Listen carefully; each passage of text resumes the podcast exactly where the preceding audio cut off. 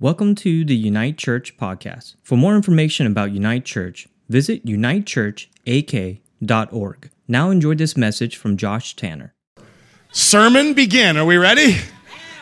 so, uh, Pastor Zach did a great job on 1 Thessalonians 2, started in chapter 2, and we're talking about the, the persecution, right, that's coming, that is a part of our world and life. And this attack and this is real.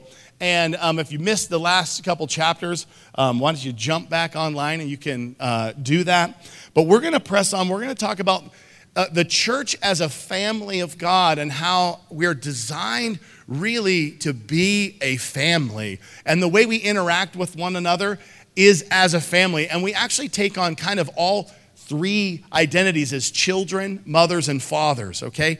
As that there's times when we sort of grab and we need to be like these three things to one another. At the same time, there are specific roles that God has called us into as men and women, or responsibilities. Roles can be a tricky word. How about responsibilities that God has given us? And when He gives us a responsibility, He gives us the authority to do a thing, and then we're accountable to that thing. Wow.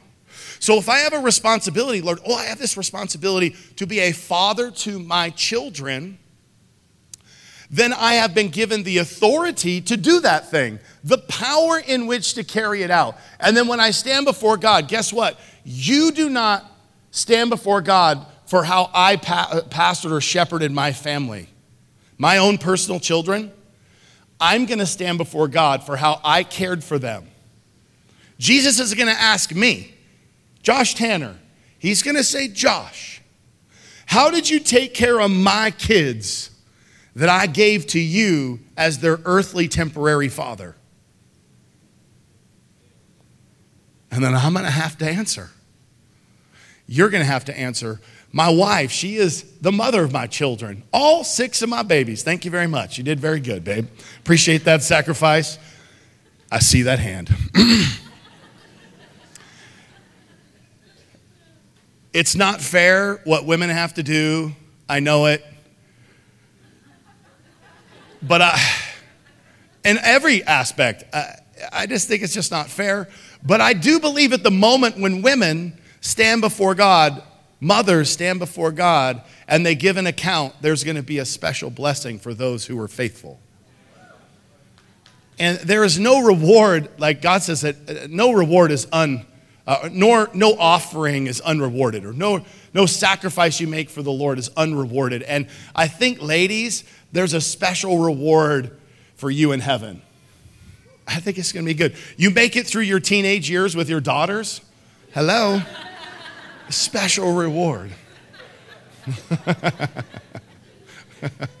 so good. All right. And there's also a reward for us as we approach Him as children. Because do you know every single one of us is a child? Still? Because y'all had moms and dads. You're like, no, I didn't. Yes, you did. I don't care if you knew your mom and dad or not. Doesn't matter. You have a mom and dad, and you are a child at some point. And Jesus even says that we're to approach him like a child. When we approach him like a child, all of a sudden, the kingdom of God becomes clear. It's how we're made to approach Him. So let's read here in 1 Thessalonians. We have a little context for where I would like to go. There's a lot of directions you could go in all of this, but we're going to do Second Thess- 1 Thessalonians chapter 2, verse 7. As apostles of Christ, we certainly had a right to make some demands on you, but instead we were like children among you. See that? Or we were like a mother feeding and caring for her own children. You know, these are dudes, right? They didn't, not to be confused with our current culture, these dudes did not dress up like ladies and pretend they were women to care for people. No, they nurtured as the responsibility that a woman has. They nurture them. A thing that a woman, woman is naturally good at is nurturing, okay? And I know there's huge variations. I'm just saying God brought women into the world to do certain responsibilities better or than men.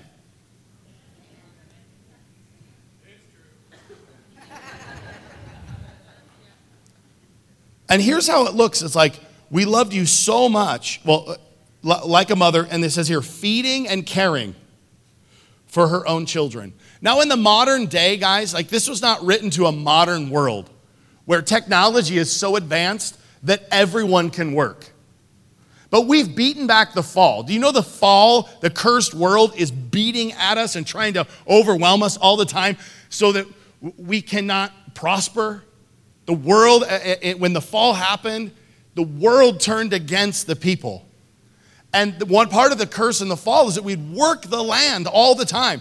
And what happens is, guys, when you go out into the wild, you ever watch these go out into the wild movies?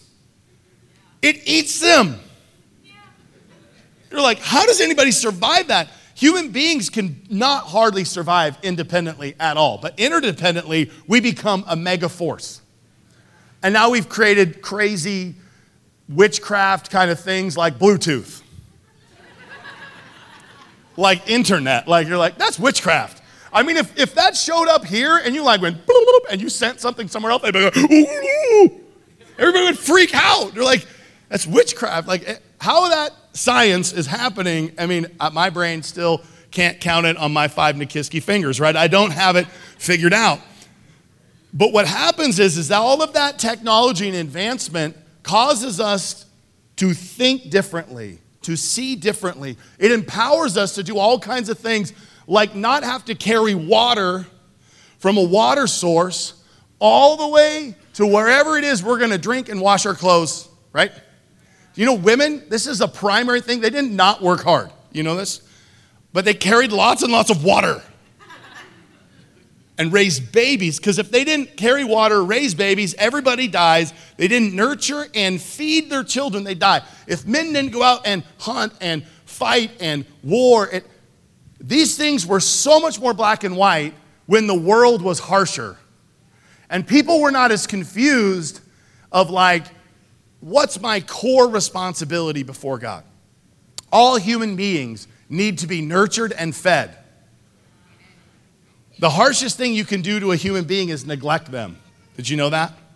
It's part of why suicide's so rampant in Alaska and in the world is neglect.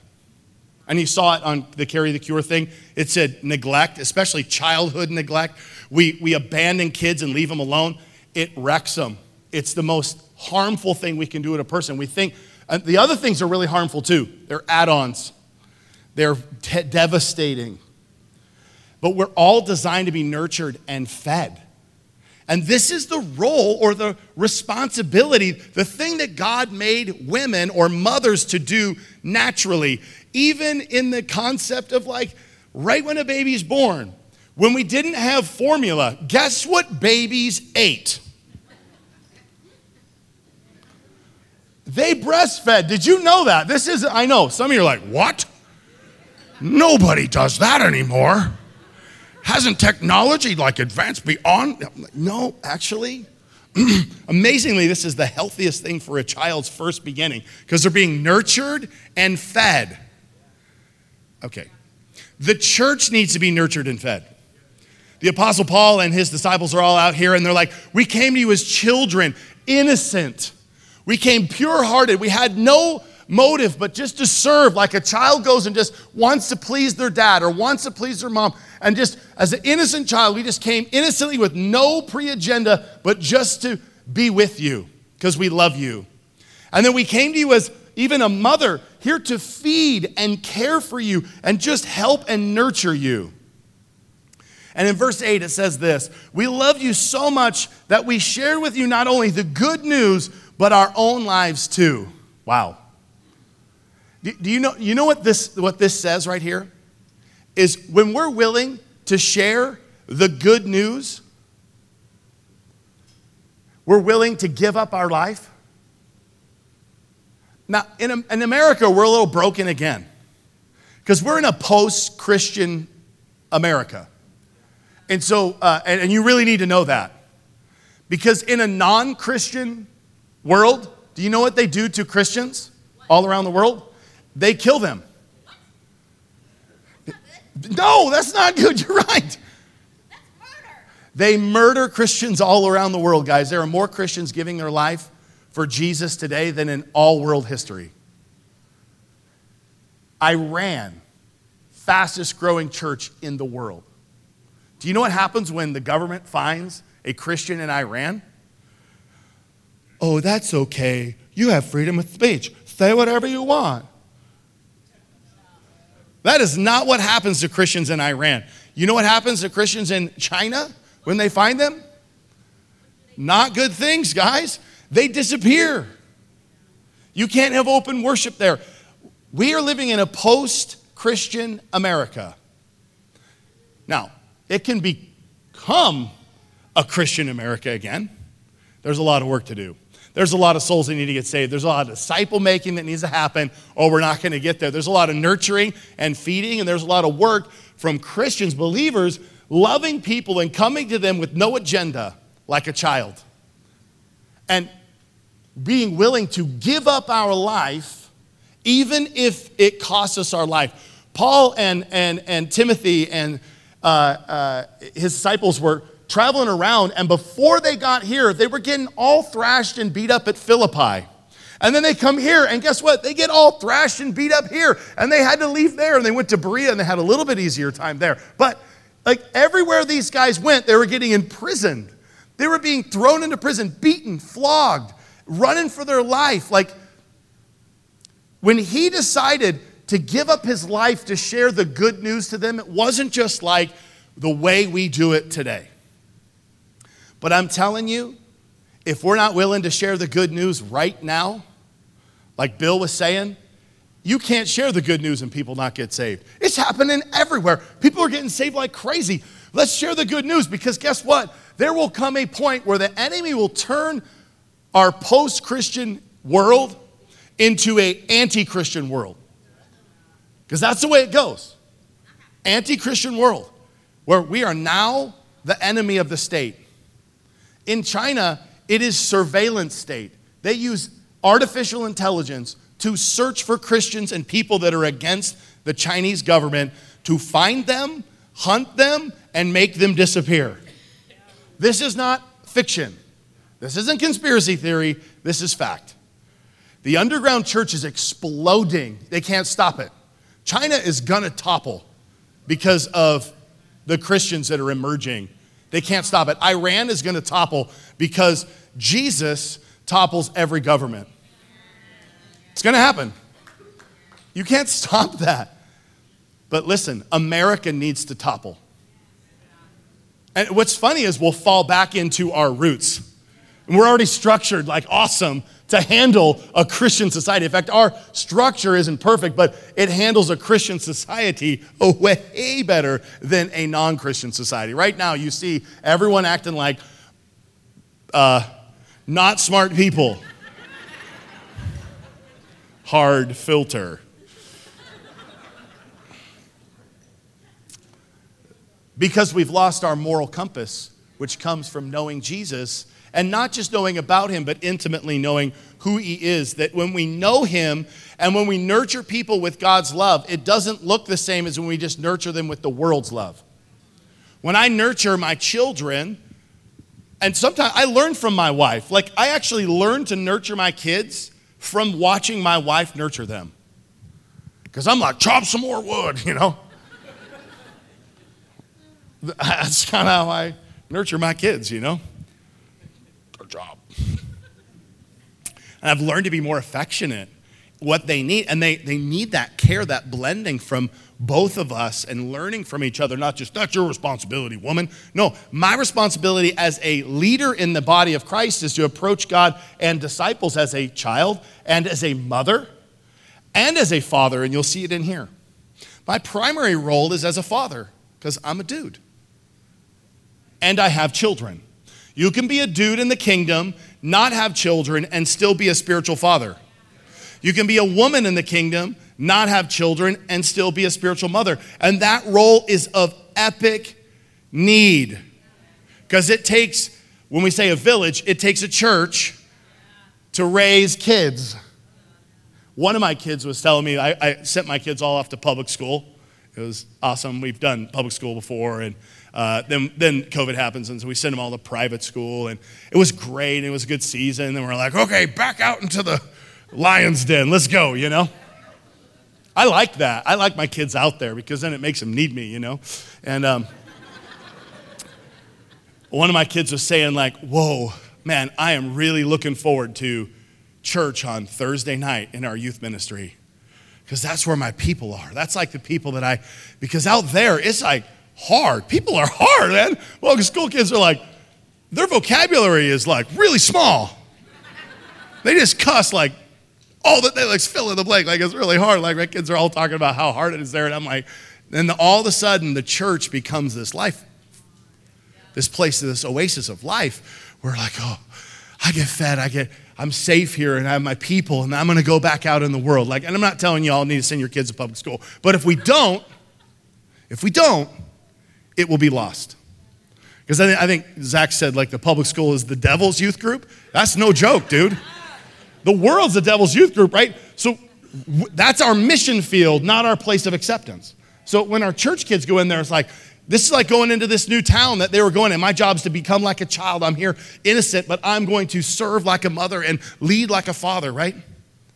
All these things are important for us to see. But this sacrifice is we loved you so much with such great affection that we shared with you not only the good news, which is I'm going to risk my life, but our own lives as well, which means I'm going to lay my own personal life down, not what I want, but what God wants for you and what's in your best interest. So, like both of these are an offering or a laying down of our life that God has called the church to do to make disciples, to love people, to honor them, and to respect them for the way they were designed before God and their unique destiny that He has placed inside of them, as Ephesians 2 says, is a masterpiece. Created in Christ Jesus to do the good works that He prepared in advance for them to do. We get to be a part of that journey by sharing with them what God's done in us and His love with them. But guys, your love's got to be turned on. Our love to nurture and feed and lead and love has to be turned on all the time. We can't become grumpy Christians. Y'all, if we get bitter and we get harsh, it's all gonna shut off. People are gonna be so confused because guess what? They already have all that in the world. They don't need more rules. They don't need more, you ought to behave this way, you ought to do this, you ought to do that. They don't need any of that stuff. They need to just be loved right exactly where they're at in the midst of their struggle, where no one, they feel like no one sees them. They don't matter to anybody. They're an outcast. You know, most people feel like an outcast and isolated, but we're all designed to be nurtured and fed and belong. That's one of our number one responsibilities. So, verse 9 don't you remember, dear brothers and sisters, how hard we worked among you? Day and night we toiled to earn a living so that we would not be a burden to any of you as we preach God's good news. You yourselves are our witnesses, and so is God, that we were devout and honest and faithful toward all of you believers. And you know that we treated each of you as a father treats his own children. We pleaded with you, encouraged you, and urged you to live lives in a way that God would consider worthy. For he called you to share in his kingdom and glory. Isn't that awesome? Look at this. Every day, as a Christian worker, as a leader, as a discipler, every person that raised their hand today, you got saved in the last year, you've been saved more than a year, right? This is a call to all of us. Toil, work hard, so you're not a burden to the people around you. Romans says, never be lazy. Y'all don't be jokers, smokers, or midnight tokers, right? you were thinking it. I said it. Okay. Well, if you're over 60, actually nowadays everybody thinks it. All the young, all these young kids, you guys know all the songs, all the good ones anyway. Okay. Not that that's a good song. Don't send me a letter. Okay. But Pastor Dick Benjamin, who was the founder of this church, um, he used to say this all the time, and I loved it. He goes, You know what ministry is spelled? You know what Christian ministry, pastoral ministry, you how you spell it? W O R K. You want to be you want to be discipler, you want to make an impact. Listen, if you want to make an impact, your legacy is found, your legacy, eternal legacy. You want to leave something that lasts beyond you. You will never do that if you don't do it in the church. You can think on that. I want that to be disruptive. I said it that way on purpose. We're like, oh no, I'll leave a legacy. Steve Jobs did not leave a legacy. He's the guy that created the iPhone, Apple. All right, Microsoft, Bill Gates, he's, unless he gets saved and starts building the church, zero legacy. I don't care you change the world. You got an iPhone. Oh, great, awesome. The guy that invented the elevator, the, the, the, the automobile. It doesn't matter. All that stuff burns. We don't need it in heaven. The only thing that gets left that on this earth that leaves a legacy is that which touches and impacts people for their kingdom good and their kingdom life. And God designed that in the church. So when we, des- when we decide we're going to separate ourselves from the church and not be a part of his family as children, fathers, and mothers, then we are going to separate ourselves from our legacy. And guess what? Each one of us, in responsibility for our legacy we leave, we stand before Jesus, no one else around, y'all.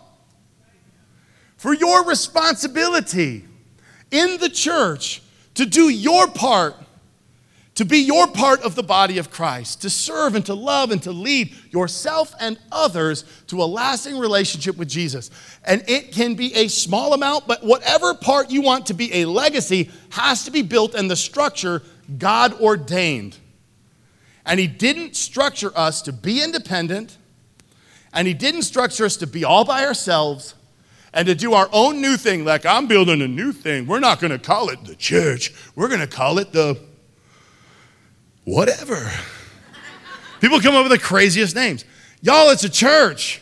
If Christians are there worshiping and serving and loving other people, God called that the church. And He said, On this rock, the church, I'm going to build my house. And the gates of Hades won't excel or have advantage over or be able to take advantage of or advance against the church. Hello? The only thing truly advancing on earth in the kingdom is the church.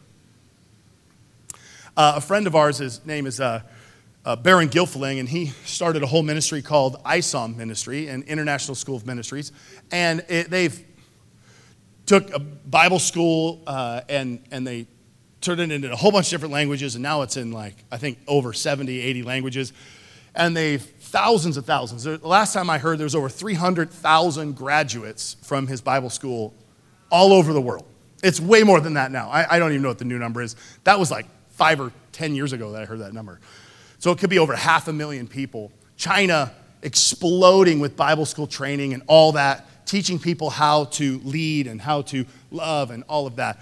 That legacy, guys, that kind of legacy, that kind of imprint lasts forever. And that's the kind of imprint and the kind of legacy that God is calling our church to leave, you and I to leave, is something that is so multiplicational, so transformative that no one can stop it and advance against it. But that takes a lot of W O R K. Don't think about church like going to Fred Meyer.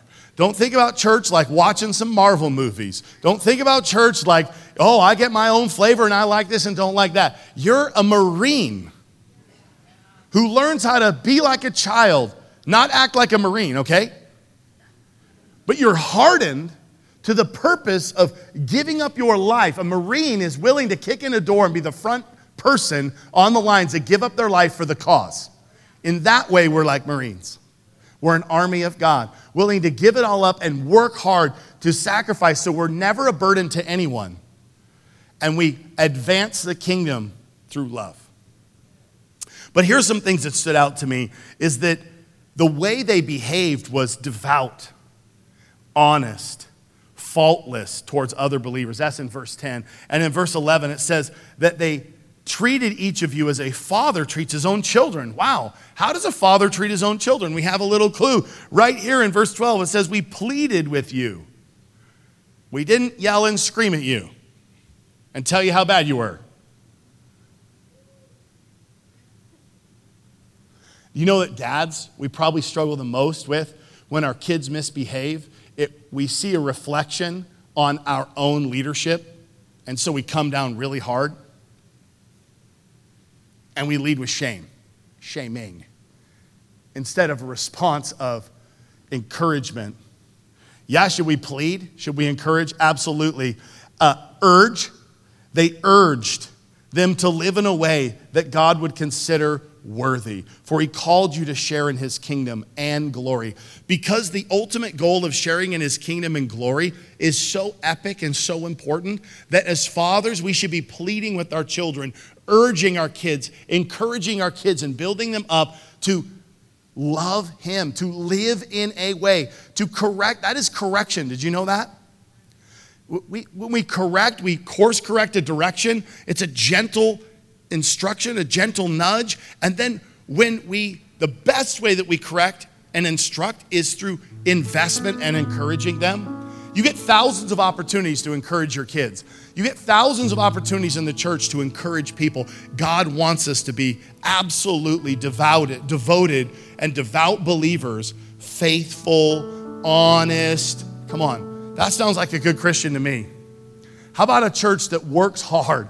in every way, that gives big in every way, that needs, that feeds and nurtures and comes innocently before the Lord and others to serve them. That's a pretty good church. Romans 12 9 says this. We don't have the scripture, it's okay, don't panic. Don't just pretend to love others. I love this is the New Living Translation, by the way. Don't just pretend to love others, really love them. There's nothing more annoying and confusing than a fake Christian one that isn't devout, that doesn't work hard, that is a liar, that has all these faults, and doesn't encourage people, rebukes them all the time, judges them because they don't live up to the right standard of what Jesus is, tells them, You can't come in here because you're not dressed cool enough. They're like, Y'all, you ain't dressed cool enough. For me, peace. Take your tie somewhere else, right? I don't care. You can wear a tie here. Wear whatever you Wear clothes, but wear whatever you want. Don't pretend. Listen, if you stink as a Christian, just stink as a Christian. Don't pretend. Get better. Yeah. Get your life on track, but don't pretend like you're something you're not, okay? Man, I'm a mess. I'm struggling. I know Jesus is Lord, but I'm a disaster. I am in no position to tell you how to live for God. But I'm telling you, I'm hanging on with my fingernails because I know he's right. Tell him that. That's at least honest. Really love them. Church, you're doing a great job. This is such a great church. The thing I hear over and over is that, man, this church is learning how to really love people. And holy smokes, what better thing could we ever have as a badge of honor as a church? That man, we we didn't know very much else. We couldn't do Nikiski math past our left hand, but gummit, we could love people. Most people in Nikiski, by the way, learn math. This is just really my thing, not Nikiski thing. Okay. I want dog on my homies. I come from a very good place. I learned so much of this how to work hard, be an honest person, how to be, not from the church. I learned it from my family and from my culture of the people I grew up in. Because out there, I tell you what, there's a lot of hard workers, a lot of honest people. It's a good place to come from. Verse 10 love each other with genuine affection and take delight in honoring each other. Never be lazy, but work hard and Serve with the Lord with enthusiasm or enthusiastically. Rejoice in our confident hope. Be patient in trouble. Keep on praying. And when God's people are in need, be ready to help them. This is what a good church looks like. Always be eager to practice hospitality. All right, I'm going to read the last couple verses here. Therefore, we never stop thanking, verse 13, we never stop thanking God that when you received his message from us. You didn't think of our words as mere human ideas. You accepted what we said as the very word of God, which of course it is. And his word, the, this word continues to work in all who believe. Word of God, it's his word. It's a different church that receives the word as God's word or as just some good ideas. It's not transformative when you don't believe it's actually God's word. But a church that's hungry for the word of God becomes transformed in his presence. Verse 14, and then Dear brothers and sisters, you suffered persecution from your own countrymen. In this way, you imitated the believers of God in the church of Judea, who, because of their belief in Jesus Christ, suffered from their own people, the Jews. For some of the Jews were kill- killed the prophets, and some even killed the Lord Jesus. Now they have persecuted us too. They failed to please God and work against all humanity. Look at this. There's some forces against all humanity. A lot of decisions being made out there that you're like, why would we decide to mutilate, decide to mutilate our children? Why would we decide to kill all our babies? Uh, why would we decide to get rid of all of our oil and gas? So we can easily be taken over, or more easily, because y'all, we still got guns, right? You're like, this doesn't make any sense. Guess what? It makes sense to the devil and his plan because he loves to do things and make policies and lead all of us into a place that's against all of humanity. His will is to steal, kill, and destroy. And anybody on that plan, when you plug in those motives, you go, oh, now that makes sense. Let's let prisoners and murderers go free and kill babies. Let's let anybody and everybody come all into our country and do whatever they want. I'm not just doing politics stuff now, I'm just saying that's dangerous. Let's let them steal all our women and children and put them in slavery to sex trafficking. These are decisions that are against humanity, guys. They're not hard to figure out. We can have all kinds of policy discussions about other stuff, but like killing babies, y'all, not good. That's a decision to steal, kill, and destroy. And it's why, as believers, we're against these things. But the reality is, is the enemy is trying to force these humanistic ideas down the throat of all of us. And we as a church have to understand who we are and know that there's a real enemy pushing against the love and the love movement of the church and the, the, the, the, the design that God has for each one of us in this in the place we live to be affecting the place around us with his presence and with his power and with his with, with his designed way of living that brings peace and love and happiness to people around us. Okay. Verse 16. As they try to keep us from preaching the good news of salvation to the Gentiles, and I love this because uh, when we are writing this message, I didn't know Bill was going to be here with his carry the cure thing. Jesus, the good news, the gospel's the cure, folks. All these humanistic ideas are going to be pushing against us all the time. But the gospel, the good news about Jesus who lives, loves, and saves, is absolutely the one thing that will transform all of it. The, the enemy's going to always try to keep you from preaching the good news. By doing this, they continue to pile up their sins against them, but the anger of God has caught up with them at last. And we're going to close here right at this last passage. Dear brothers and sisters, after we are separated from you for a little while, though our hearts never left you, we tried very hard to come back because of our intense longing to see you again. We wanted very much to come to you, and I, Paul, tried again and again, but Satan prevented us. Whoa. You know, and you can be stupid and not do the will of God. You can be foolish and not do the will of God. You can think you know the will of God, but get it wrong and you're just off track. And so God resists you and he like redirects you. And then there's a real enemy that can actually be an adversary against you and stop, like thwart and redirect. But he doesn't give up. Paul's like, I couldn't get there. So he wrote a letter. Boom. There's workarounds when you feel resistance from the enemy, but we have to we have to understand and not not assume we always know which one is happening in our life and what one we're finding resistance. It's not always the devil, it's not always God, and it's not always you being dumb. Amen?